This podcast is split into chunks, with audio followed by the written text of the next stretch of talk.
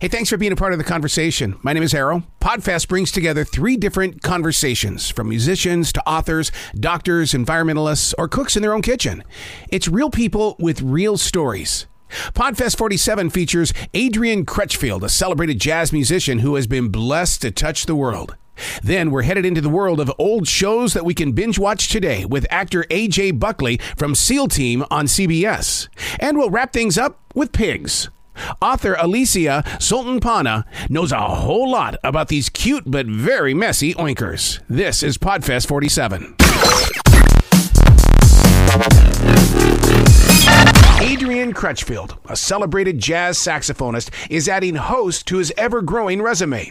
The international touring star has been named MC to Live from the Playroom, the award winning live stream production from the Queen City's oldest music production facility, the Playroom Recording Studio. Known for his neo soul sound and level of talent, Crutchfield performed on Icon Prince's last three albums, in addition to working with Prince's backup band, the New Power Generation.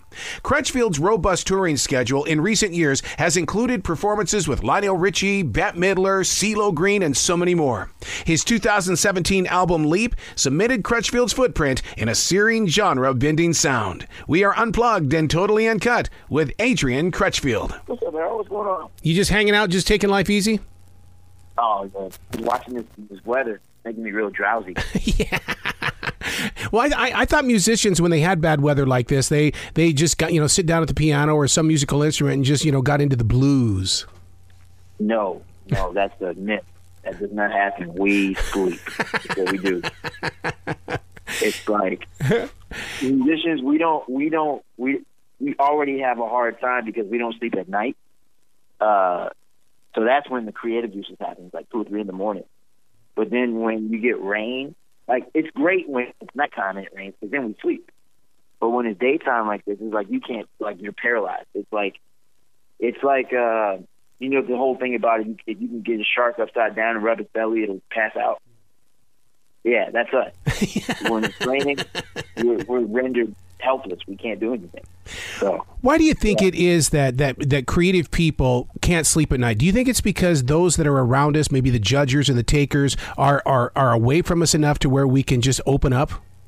I think so. I think it's I think it's a number of things. I think for one is that uh, concept that you know that's when everybody else kind of shuts down, and so we literally just have open, clean, clear space to to to think and just to be free and not be distracted by anything. You know, uh, people calling or texting or active on social media, that kind of thing. So we can really just kind of have a clear space to think. Um, believe it or not, I also think it has something to do with like lunar activity. I don't know, you know, like um, it's just you know, it just seems to make sense. You know, uh, that that gravitational pull just kind of brings out something, and uh, and that's when the juices flow. Like I'll literally wake up in the middle of the night with something in my head, and it'll be clear as day. But if I try to wait until the morning, it'll be gone. It'll be gone. Or even if even if I wake up in the morning right after dreaming about it, when, once I get to my piano or, or my instrument, it's gone. So if I don't, if it doesn't come to me in the middle of the night and I go do it, then I pretty much lose it. Speaking speaking of that music that we hear in the middle of the night on my on my radio show today, I, I actually physically uh, took on the subject of there there has to be a time sometime in the future when the music industry will be able to capitalize and monetize the the music that is running through everybody else's head in the middle of the night because it seems like everybody hears a song while they're sleeping, but they're getting that song for free. Oh yeah, oh yeah, yeah. There's going to be a time where oh that's going to be a very dangerous time. I think there was a movie that. Uh, I think there was a movie that that basically kind of hinted at that, where they were like, "Hey, it was just was it just Dredd?" Where they're like advertising commercials and stuff in your head. Yeah. you know, um, like so, like yeah, it's gonna be advertising. They're gonna, you know, it's probably maybe shoot maybe this whole Corona uh, set when they stick that thing up your nose. That might that might be the start of it. Know, like they're, they're playing something that they can use to uh to you know to advertise. Who knows? It's it. Well, congratulations on live from the playroom. I mean, this presentation is music. It's music in forward motion. Yeah, yeah. Thanks, man. Um, I'm really excited, man. I you know like I've been close with Eddie for a long time, and Playroom's been you know like a, another home for me. Um, the Playroom was my first experience as far as you know. I've been all over the world, and I've seen all kinds of rehearsal spaces and, and all that stuff. You know, SIR and all those global places where we rehearse for tours and things like that. Um, and it was funny because going to those places uh, for the first few times, I was like, "Oh, this is like, oh, this is like their version of Playroom." Because that Playroom was what I knew to be that thing, that that you know that concept. So I didn't know, you know. Now it, it's funny because most people come into Charlotte and they say, "Oh, this is Charlotte's version of SIR or one of those other versions," you know, or or Center Stage or whatever." And I'm like, "Nope, nope, we're we're our own thing. We're our own. We're, we've got our own thing." So, but it's funny because that's the way most people would look at it. Uh, whereas I'm looking at it from the opposite way because I came up here and the playroom was that for me. Um, so it's really cool to be, you know, kind of coming back into it as a host with this whole live streaming thing. And I gotta say, man, I mean, what a, what a, what a timing, uh, this, uh, this whole live streaming thing. You know, Eddie, Eddie had, had, you know, talked to me about his plans to do live streaming way before we knew anything about this whole pandemic. Uh, so he was planning this uh, without knowing the importance of it, which is really crazy. Because like then the pan- like he literally started getting ready for it. He got everything set up, and then that's when everything got locked down. And so it was just, I mean, the timing was impeccable.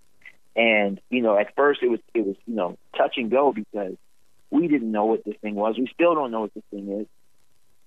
But uh, it was touch and go because we didn't want to have too many people in the room. We wanted to keep everything sterile. We didn't know how to do those types of things. So he was very hesitant. He didn't want to do too much. Um, but then once we kind of figured out the formula, um, it it just kind of fell together and it just made sense, man. And and I got to say, you know, uh, you you don't see too many venues that have that that have put in the effort. You will, you will see them, but right now you don't see too many venues that have what what's at the playroom. So now, d- does that change the live audience? Because that's the one thing that I, I, kind of fear of right now because of these private streaming concerts and stuff like that. Because you know, it seems like every time that I see somebody at the Spectrum Arena, I, I fork out my 250 bucks and I'm still up there in the nosebleed section. But now with these streaming performances, I'm right there in the front row. Exactly, and I think that it's a double-edged sword. Um, on one side, so some people are worried that the live streaming thing, when when the live music thing comes back, that the live streaming thing may, may hinder or hurt the industry. I don't think so at all. I, I think it has the potential to, um, but I think that threat is no different than any other threat that's been presented to us in the past. Uh, the live music industry was already suffering, um, and so uh, you know, like you said, you know, it used to be you pay two hundred fifty dollars to go to this show I think that people are still going to do that because they uh, they want what people are actually looking for when they go to these concerts is they want to be in the room. Um, they want to be in the room, and and you know they want like man, you know, I, I remember coming up in the music industry, and, you know, people talk the talk and they walk the walk. Some people are exaggerate, and I remember uh, being in a room talking to some guys, and they were both you know, bragging about, you know, their, you know, accolades or what, you know, their experiences. And this one guy was like, yeah, man, you know, I was, uh, I was, I was hanging out with Usher last night. We were at the club together, you know, having drinks. I figured out very soon that what that really translates to is I was at the club last night. And I was in general I was in the general population of the club, right. the big room. Right. And Usher came in and he went to the VIP. I wasn't with him, but I was there. That's right. and, and and he had drinks, and I was having drinks, so we were having drinks together. That's what that really translates to. And so, people want just the opportunity to go and be in the presence of those people that they you know, that they idolize and, and the fan that they're fans of. They just want to be in the room. They want to be in camaraderie, and you know, they they want that social experience. Uh, and they're always going to want that. It's human nature for us to want that, uh, especially with people that we idolize and that we we fan over and that we love. We we grow to love. Um, you know, I, I remember the first time I went to a Prince concert. I mean, the, the first Prince concert I went to, uh, which, which was here in Charlotte, uh, uh, in 2011. Uh, I was, you know, I'd been to many concerts, but it was Prince. You know, I was like, I, I love Prince. Like, just to be in the room and then to be to be able to go on. I actually was opening with Anthony Hamilton, so to be able to go on that stage was a whole nother thing. And to be able to see him, he rode his bike past and sound check and waved at us. really? I mean, I could have died. I could have died, man. I could have died. You know, but but all the same, I could be in the audience, up in the nosebleed. Yep. And just to see him, and if he just points at us. So where do you see this growing? Pay per view type of thing. That's what I. That's what I anticipate. So you can either buy tickets and go to the show if you want that experience, which most people still will. Um, and you got to imagine how many people do these shows turn away every time they have a show? When they sell out the show and they can't sell any more tickets, how many people are being turned away? Not only that, how many people live in towns? How many people live in towns that don't have these shows? You know, for a long time, I don't know if you know this, but for a long time, Charlotte was blacklisted as far as concerts. Yeah, Charlotte Charlotte was a dead zone for for most major concerts of well, at least for R and B, um, because and here's why. It's not because we're not a we're a metropolis, we're a huge city. The problem was ticket sales. So if you look at a company like Live Nation or any of those, the way they generate or the way they determine where they're going to go, where their venues are going to be, is by pre-sale. Charlotte is not a pre-sale city. Charlotte is a buy at the door. We want to buy our ticket right now before we go in type of city. They're not going to do very well on pre-sale, and so because of that, Charlotte became a because nobody wanted to invest in concerts here without knowing what the you know what the take was going to be. It was too big of a risk.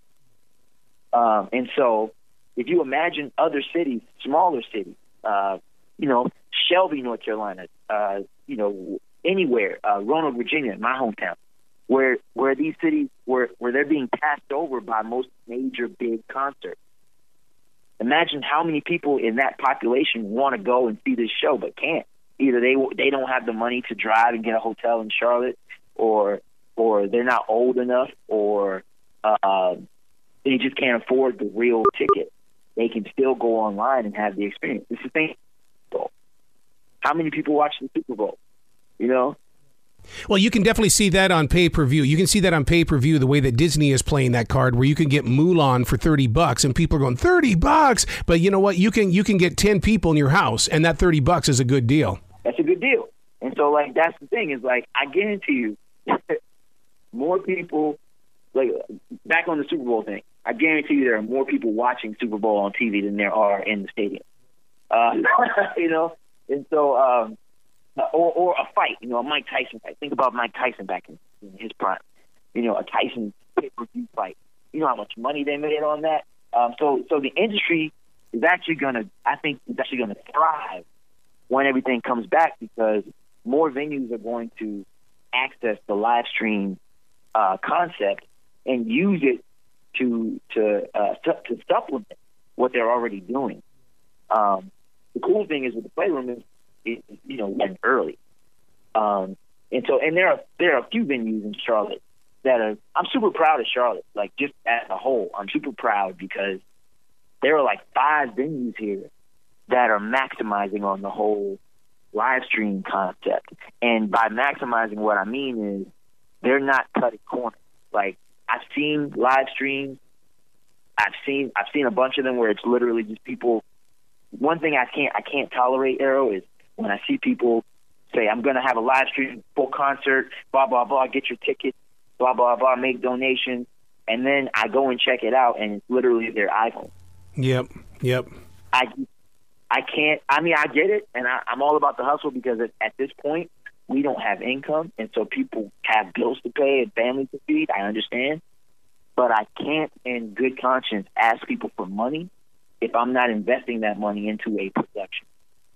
Um, and so, you know, the least you could do is give them a multi-camera, full sound, uh, and staged performance, so they can feel like they're at a show and not feel like they're in your living room which there's a there's a time and place for that. That's the vibe that well there is there is, and that's the vibe that I get when I watch uh, live at the play at the playroom is that each one of those stages has a personality of its own, and and that you're going there for the experience of it all. Right. Right, you're going for the experience, and it's like, yeah, you're in your home, or you're in your office, or wherever you're watching. You're in your car, wherever wherever you're watching. But when you, it's just like a movie, you know. When you when you dial in and focus in, you forget that you're in your home you forget that you're in your office. You're actually in a concert, in a, in a venue. And that's what makes it super killing. Uh, and like I said, Charlotte, uh, we have a few venues that are doing that. I just think that right now, the playroom is the most, uh, the most packed. I mean, it's the most, uh, uh, well, souped up, if, if, if you will. it's got the most, you know, accessories and everything. It's got full sound, a full stage and backline, lighting, uh, effects, uh, four cameras, uh, you know, just and, and it always looks different. So it's it's just super killing. Well, is the goal to become the next Austin City Limits, or is the goal to be, hey, we're the playroom? I think it started as that. I think I think maybe Eddie might have had that intention of making it like the next version of Austin City Limits, but I think as it grew and as he saw the potential, that went out of the window. Um, there there will never be another Austin City Limits. That's uh, Austin City Limits is, is its own thing, you know, uh, and and nobody can compare to that. Uh, but also, that's the thing is Charlotte has has has mimicked a lot of things about Austin, uh, which is cool. Uh, but at the end of the day, one of my ultimate goals, what I want to see, and I'm not a I'm not a native of Charlotte, but I've been here long enough. This is home. Uh, and what I want to see with Charlotte and what I take pride in is the culture. And what I want to see is for us as a whole, as a culture, to be recognized globally.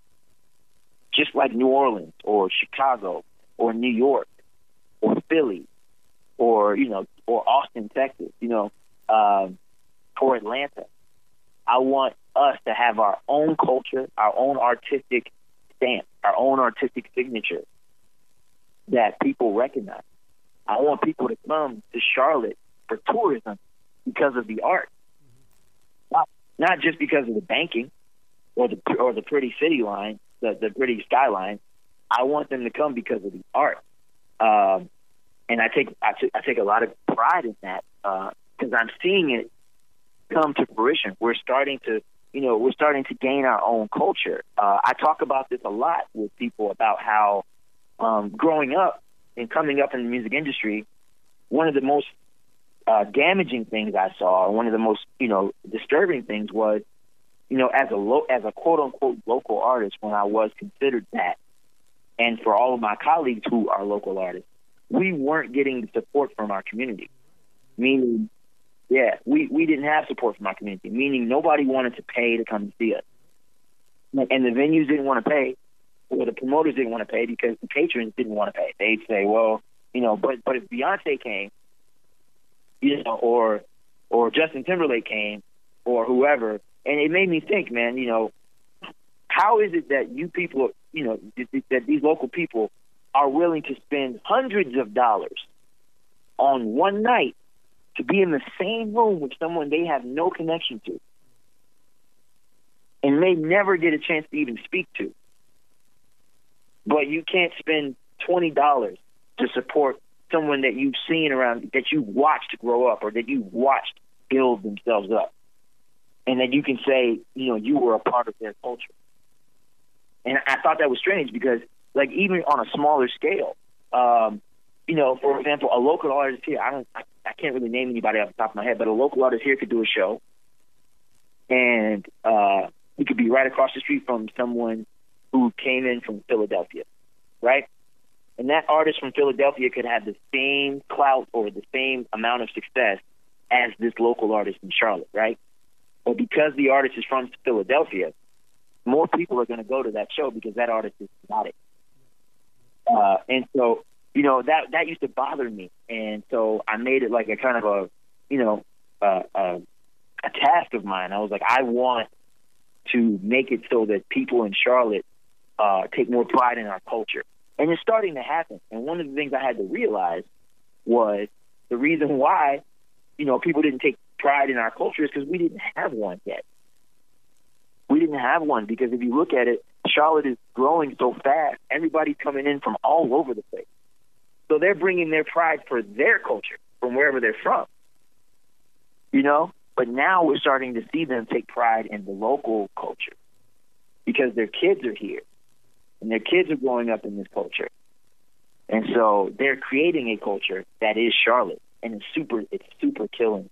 So um so yeah man, I, I know I went off on a tangent but but uh, but um but yeah man, I think that uh I think that the live you know, the, the playroom live thing, yeah, it started off as a concept to try to be something similar to Austin City Limits, but I think it's taken on its its own identity completely. I mean, you got you got Austin City Limits, you got Daryl's house. Do you remember yep. that? Yes, that? absolutely. Um, that was an experience. Yeah, you got all these things that are that are great markers and great tools to learn from, and now we have an opportunity to make something like you know really what I want to see, man, is I want to see major artists say, I want to play the playroom. Yeah. I want to play the playroom live. When can we do that? Or hey, you know, I'm I'm coming through Charlotte on a tour. I want to do a live stream from the playroom. Or an after party. You know what? We're doing a show in Charlotte, but we're going to do an after party jam session at the playroom live stream. You know, that that's what I want to see happen. Where people literally, when they come to Charlotte, when artists come to Charlotte, that's they know you know, they just know and they asking. I want them to be asking about it. Like, hey, you know, how can we get? I, I see we're going to Charlotte. Can we set up something? Or even from from my standpoint, you know, and I haven't even talked to Eddie about this. This was crazy. From my standpoint, being that I came up, you know, I'm an artist in my own right, but I have always been a supporting role. I've always been a a, a, a musician for other people, right? Now, with that being said, there are so many musicians who are well-known musicians, but they play in other people's bands, right? And what they do is they do pickup gigs in the cities in the on the off days, right? Uh, I'm sure you've seen it. Marcy and the Grit, um, Sean and, and the guys from Snarky Puppy, you know, uh, uh, you know anybody's band, Anthony Hamilton and, and, and his band, uh, you know, whoever. They always pick up you know, their own date. Isaiah Sharkey, you know, they always pick up their own dates in the off days when they don't have to play with this major artist. If those guys are coming into town and they know they're coming into town, they might say, well, shoot, we're playing a concert on Friday, but we get in town on Thursday. I wonder if I can set up a show at the Playroom yep. do a live stream. Yep, sell me some tickets. You know? Sell me some tickets. You see what I'm saying? And so they're like, yeah, and then that's that's extra money to these that's supplementing these supporting role artists that are trying to come up and, and make something of themselves. And then what happens is that major artist that they work for sees it and says, Where is that place? oh man, I want to do that. You see? But it can't be it can't be the living room vibe. It has to be, you know, full production, a venue, you know, and that's what that's what I like about the playroom because there's nothing about it that that says that nothing about the playroom says unprofessional. Like everything is legit, and and and ideally, you know, that's why when you go when you go to these major studios, they got all these aesthetics and everything up. It's not it's not helping anything. Trust me, it's just so the artists feel like they want to be there. Yep, yep, yep. You know, and that's what the that's what the playroom is. The playroom, yeah, I mean, it's got everything. Don't get me wrong, everything in there is great. Like especially the vault, especially since they added the vault, you have a full recording studio there that's fully functional. But it's pretty, and artists are going to say, "Wow, I like this. I like this. I want to do something like this." You know, and so uh, I'm just super excited to see what happens. Well, they've got the right host for the show because it requires more than knowledge. It requires the experience of what it's like to be on that stage. And that's what you're going to bring to those viewers. Oh yeah, I've been there. I've been I've been in every aspect of that of that place. I think over my tenure over my tenure at Playroom, I have been a tenant in like at least four of the practice rooms with different bands. Um, I've you know, one of my one of my life goals was to get on the wall, man. that was one of my life goals. I was like, I got to get on that wall. There you go. I know and that. I, I know that Eddie, wall you're talking about. yeah, yeah. I told Eddie, I said, man, I said one day you're gonna put me on that wall, said, or that, or I'm gonna go to Kinko's and get my own. There you go.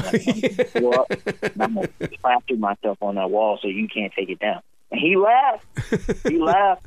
And then one day he, he he called me up and invited me to lunch, and I came to lunch, and he pulled out this framed picture of me and Prince and was like, "I need you to sign this so I could put it on the wall." I was like, "I made it! I made it!" You know, so not only that, now he's got the screen up on you know on the wall, and he's showing he's, he's playing videos of the performances at the playroom, and I'm on that, so it's super exciting. Um, you know, it's, it's like I said, it's one of my goals in life. You know, it's a it's a it's a success marker. So yeah, I have the experience of the. I know that room. I know the experience. Um, I've been on both sides of it. I've been the artist. I've been on the production side, and and also I've been in the audience. I've watched. I've watched the live streams uh, with Ziad and those guys playing there and different stuff. I've watched it, so I'm super excited, man. I think I think that, um, like I said, the timing was everything. Um, Eddie Eddie had this idea a long. Trust me, I mean it was a long time ago way before we knew anything about this whole pandemic thing or lockdowns or anything. And he started uh he started to put it together and then he kind of he stopped because like I said it was a health thing. It was like we don't know how contagious this is. We don't know if we can actually even do this without breaking any rules.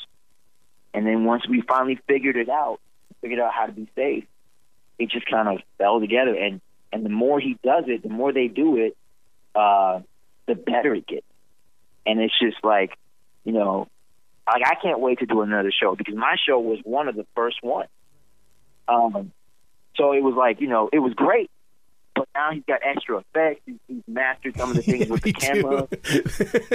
That's so I'm true. Like, yeah, I'm like, wait, I want that. Like, I, you know, right. I was watching the show. I was watching the show, and they got like LED screens in the that's background. That's it. That's it. Yeah, that's it. I didn't, I didn't get that. I didn't get that. You know, where, where's mine? I want to redo. You know, so like it just keeps getting better, man. I mean, imagine what's going to happen when, uh, you know, ideally when when uh, when they can. Uh, well, first thing first, imagine what's going to happen when you can actually have a live audience in the room. I was wondering about that. Eventually, that's of course that's what's going to happen. Eventually, I, I mean, I don't know for sure because I, you know, I haven't spoken to Eddie about it, but I imagine that that's what's going to happen. You're going to start having. I mean, we had the Playroom Festival in there. That's right. That's right. When it rained, we had the Playroom Festival in there, and it was great. Um, and I liked it because it was it was crowded, but it was empty. You know, I had never experienced that room in that way. And one of the hardest things, one of the hardest things for an artist artist to do, I didn't realize it until I did my performance at the Playroom. Um, I'll say this: when I did my performance at Playroom, I was scared, terrified, because listen, I when this whole pandemic thing hit, I quarantined because I had been traveling the West Coast and Alaska and all these hot spot places. Um, I had been on a cruise ship right before that in February. You know, like I I had been everywhere, so I was like, I don't want to. You know, if I catch it, I catch it, but I I don't want to be responsible for anyone else catch the virus. Um, and so I quarantined. When I got home, when I got home, I ordered. I mean, I to this day, actually, to this day, I have not been in a, in a grocery store since March. I order. I order everything. I order everything. And so when uh when it was time for my show, um, in May, when we when we did the sound check, I had not been out of my apartment complex in eight weeks. So I almost I, I want to call it like PTSD or something because I was having anxiety attacks. I was scared. I was like, you know, just being around people was was super uh, unnerving to me and and uncomfortable. And so I mean I was I was I was really terrified. And then on top of that, once we got started and got the show going, um, I didn't realize how hard it is to play with no reciprocated energy. Yeah. There's no audience. There's nobody to respond to. Right. So it's I mean it's super I mean you got to give these people credit when they're doing these live streams because they have no one to respond to. They have you know you know performing is all about energy, and performing is all about you know giving re- energy and receiving it back. That's what makes a great performance. And if you don't have that other aspect, you don't have an audience, a physical audience. It's super hard. And you know even even in that eight weeks that I was quarantining, I was doing some online stuff with um, some friends and developing some things, and we were doing online performances for people, you know, via like using like OBS and, and Zoom. But even with that, we could see our audience. We could see the Zoom people signing in and watching and and dancing and smiling, and we were getting energy from them.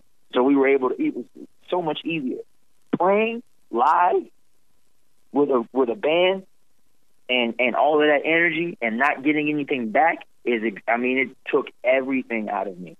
I mean by the third song I was soaking wet. soaking wet. And we did we did 40 minutes.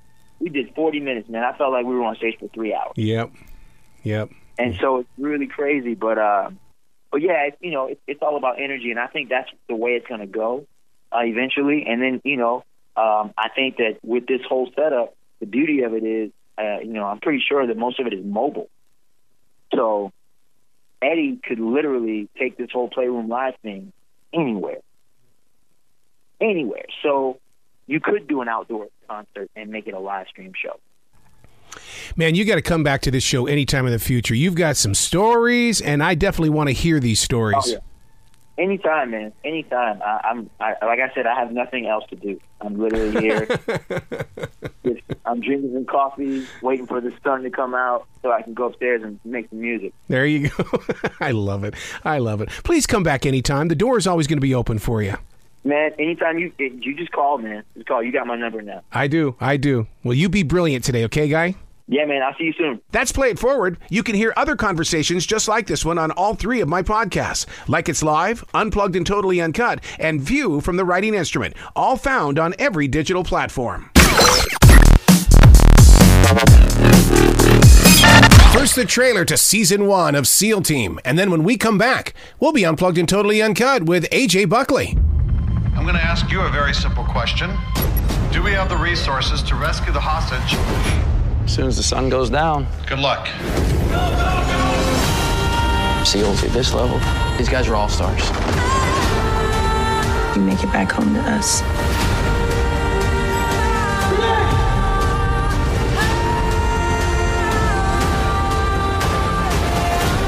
It's good work. Hey, what's going on, AJ? How's it going? Hey, how about that first season already out on DVD? I mean, you have created a show here that is so worth the binge watching. What is that like for you to be in a situation like this, knowing what your journey has been all about? Uh, you know, you know, as, a, as an actor to portray, you know, uh, the men and women that you know have fought for this country, uh, it's uh, it's a huge honor. I mean, uh, it's a dream role too for any actor. You um, you get to show up to work every day and fly in Blackhawks and, and shoot guns, and um, it's it's you know it's it's a job that you always dream of having, and um, and to be surrounded by such great people um, that have served, and um, you know, over half of our crew are, are veterans. Um, our entire stunt team are all former special forces guys.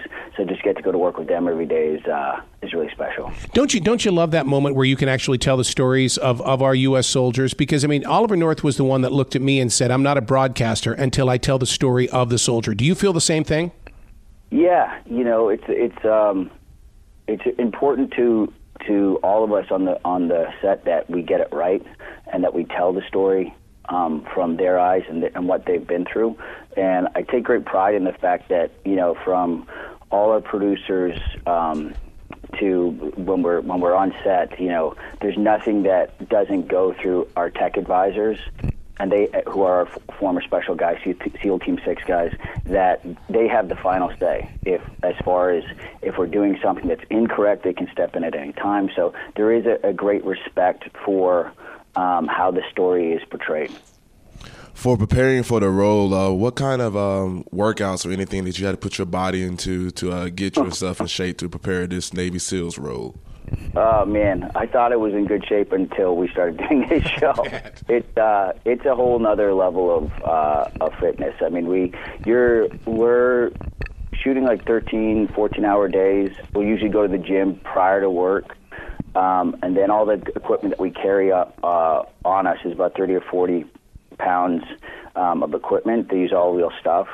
So you're running up and down hills all day, and um, I mean, it's it's it's definitely there's nothing that you can really uh, train for. You just have to your body just has to adjust, and it takes it takes a while to adjust. But you, your your your body just goes, okay, I guess this is the norm, and I got to make it work. So, uh, but but anything, the one thing that you know we did learn through these guys is it isn't how physically strong you are, it's how mentally tough you are. And that to me was the most fascinating thing. They would say, just even in BUD/S or whatnot, when they were going through it, they would see these huge guys, these physical specimens, and those would be the guys to break first. Um, so it's how mentally tough these guys are. To me, is the most fascinating thing I've ever seen. Yeah, man, sounds like a lot of CrossFit stuff going on there. But um, anyways, Arroe was talking to you about uh, it, the first series coming out on CD and stuff like that. Um, were you guys looking into possibly putting this series out on like Netflix or Hulu or one of those binge watching sites? Yeah, I'm sure. I know the DVD uh, uh, will be it's out avail- it's available now. Um, but I'm sure, as most shows do, they end up on other platforms with uh, that I don't know offhand where they be, but I know you can get the DVD right away. Does this inspire you to want to get into your own um, directing and producing of shows now that now that you're really getting yourself involved in it? Yeah, without a doubt. I mean, you know, I've directed stuff in the past, uh, but you know, this is. I mean, eh, eh, from when I when I did CSI, uh, that was like me going to college as far as film school and whatnot because you're just there, you're there all day every day. It's, it's with this show in, in particular as well. It's you're you're surrounded by these great directors that come in and our executive producer Chris Chulack is you know done shows ER t- through uh, Shameless, Southland. So this their style of directing is something that I really like. So yeah, to, to be surrounded by greatness all the time, you, you you pick up a thing or two. All right, you talked a lot about mental toughness being a, a very focal point as well as physical toughness. Where do you give a testament to your own mental toughness throughout your life? Where do you think that comes from? A hundred percent from my father. Oh. Uh, yeah, my dad was uh, just yeah he he was yeah he was just a great man and and uh, uh, he he passed away a few years ago, but just his ability to uh, provide for the family and his work ethic and uh, how he was looked um, at by his friends and by my mom and all our kids. So yeah, it my from my father for sure. Hey, if you'd like to grab more info about AJ Buckley and SEAL Team, CBS.com. You know, there are certain subjects we should be talking about, such as taking better care of the pigs. No, really, really, there's a reason why we're talking about this, and it's going to change the way you think and quite possibly eat. Hey, it's Arroe inside the LA Productions.us studio, unplugged and totally uncut with Alesia Soltanpanah. We're talking pigs. I mean, enough people this morning have probably have had breakfast and things like this, but they just don't understand the message that you're bringing forward here, and it is an eye opener. Yeah, it, it definitely is. I think a lot of people are not aware of uh, how pigs are raised in the U.S. or around the world, and so you know our message is really to get people educated about uh, where their pork is coming from. North Carolina is a big pig state. We hear so many bad stories, It but is. but but nobody really knows what to do or how to correct it.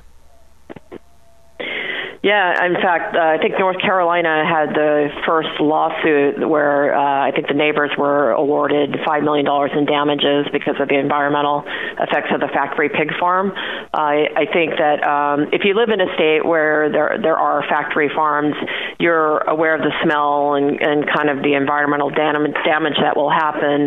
But I think where people are, might be aware of the environmental effects, but you have to think of, too, that the pigs um, that are raised in those conditions are pork that you're ingesting, and that is not healthy uh, for the pigs. It's not healthy for humans. Um, it's doing a, a lot of damage, and I think that the way that pigs are raised now, they're raised in gestation crates, which are no lot bigger than a refrigerator. They have no room to turn around or move. Uh, they are steel cages.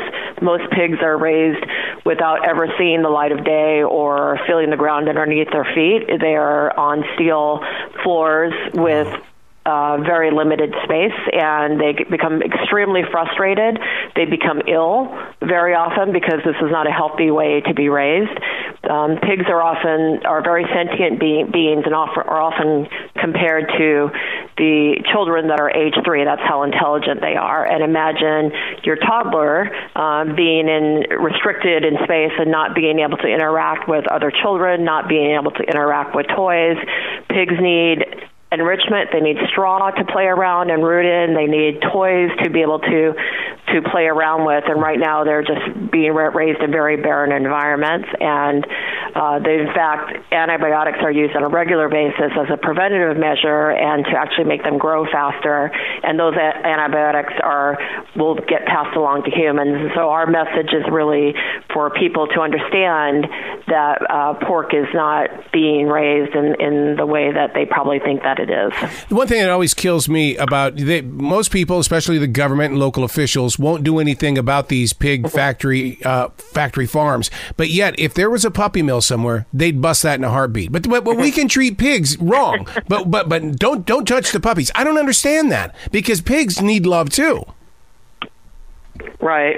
Well, and I think that that comes because of demand, right? So I think even even with uh, puppy mills, I think the reason, if you looked, you know, 30, 40 years ago, nobody, nothing was being done about puppy mills as well. And I think as consumers become educated and they understand that these things are coming about, and they start to protest and talk about it, that's where the change comes from. And that's what we believe too. We believe the change is going to come from consumers who are demanding that they know where their pork is coming from. They they demand that it be higher welfare pork. They let their grocery stores or the retailers know that they they they want pork to be raised more humanely and that they understand what is going on. Um, part of the thing too is, is that pork production in the United States has doubled over the last 50 years. Mm-hmm. Um, we consume about two, 271 pounds of meat per year, more than any other country in the world. Mm-hmm. So as as if we want also for pork production to go down and pigs to be raised more humanely and the quality of our meat to go up, we also would ask people to reduce our meat consumption. You know, give up maybe one meal a day. Uh, Americans are known to eat meat at every meal. Maybe give up one meal a day without meat. Um, I don't think it's asking a real lot, and if they can do that, the demand will also go down so that pigs can be raised in better conditions. Something really started taking over this nation back in the 1980s, and that was turning pigs into pets. Mm-hmm. And and to this day, I still see these yeah. pigs. I, I don't think that we're taking care of them even as pets. Is it wise to even bring a, a pig in as a pet? Uh, yeah, I think it is, but I think that what's happened and things that I've seen is that um, pigs are adorable, right? People people really do like them as pets. They're great pets. I think that sometimes, however, uh, people even in uh, you know I'm in New York City, and in New York City I've seen people take in pigs as pet, not realizing that they're barnyard pigs. Yeah. So they're baby pigs, and they're you know maybe 20 25 pounds, not realizing that these are going to be five or six hundred pound pigs when they grow up. And so what's what's happened in this city is that they take them in as pets, and then they are they're going to have to go to a sanctuary or, or farm sanctuary. I've even known people to even move out of the city because they can't care for their pig; they become so attached to it. Yep. Um, pigs are excellent pets for sure. Uh, you just need the the space and the room to raise a huge pig like that. But there are also smaller pigs, um, potbelly pigs, et cetera, that people have as pets, and they're people love them as pets. They're great pets. One of the things that very I, intelligent, they can be trained. Yes, they can. I've seen some very trained ones. One of the things that I found very interesting is that we, are talking about the mistreatment of pigs. It affects the air that we breathe because they're releasing gases that the rest Yes. of us can't see. Correct, right. And I think that's why this lawsuit in North Carolina, the neighbors were uh, gi- given so much money, the $5 million lawsuit. It, I think it's going to be appealed, but I think that people need to understand it. Not only is it in the air that you breathe, but these huge factory farms are also releasing nosh, uh, you know, impurities into the water, and they're forever polluting lakes and ponds and the ground, and you know that will never ever come back. Um, you'll see if, if anybody Googles this, they'll see air shots of these pig farms, and the lakes by them are green and brown, and have turned from regular water, and that will never never recover. So we're really har- hugely harming the environment as well. What what is in it that's that where where, can't even recover? I mean, they, where, you make me feel like it's like nuclear energy being put in the ground. So, so it's it's it's mainly nitrogen and um, you know other toxic gases that are going into the ground. So it's you know, and nitrogen isn't bad in itself, but the amount is bad that is going in, and that's why it can never recover. It's it's the you know it's the manure that comes out of the pigs in huge quantities that can't naturally be absorbed into the earth. Yeah. yeah. You, are you guys doing a pig podcast or anything like that to where you guys can keep people up to date? Uh, no, we're not, but we do have information on our website about, uh, and we do keep it up to date to let people know uh, what we're working on. We are currently working on a campaign to get grocery stores to change their policy so that they source pigs uh, from non-gestation crate-free environments. And we recently worked with Kroger to get them to move, and they have changed their policy so that in 2025 they will no longer source pork from from manufacturers that produce them in gestation crates. And gestation crates are just an, another word for cages that steel cages that pigs are raised in. Yeah. Oh, you're doing a fine job. What is that website? It's worldanimalprotection.us, and we encourage people to come back, look, look to our campaign, sign up for updates, and, and you'll hear a lot about what we're doing. But we also encourage people, please go to your grocery stores, take action on a local level, go to your Walmart, who we're currently working with. We want them to change their policies as well, and ask ask your grocer where does support come from. Yep, yep. Yeah, you were talking about Kroger. Kroger owns Harris Teeter here in the Carolinas. Harris Teeter is one of the Yes. biggest chains. I cannot wait for that change to happen. Yes. Excellent, excellent. Yeah, yeah, me too. I mean, I we really applaud Kroger for making that step. They're the first major grocer to do so, and I think they're going to really help change the industry. I So we we look forward to more changes in the future.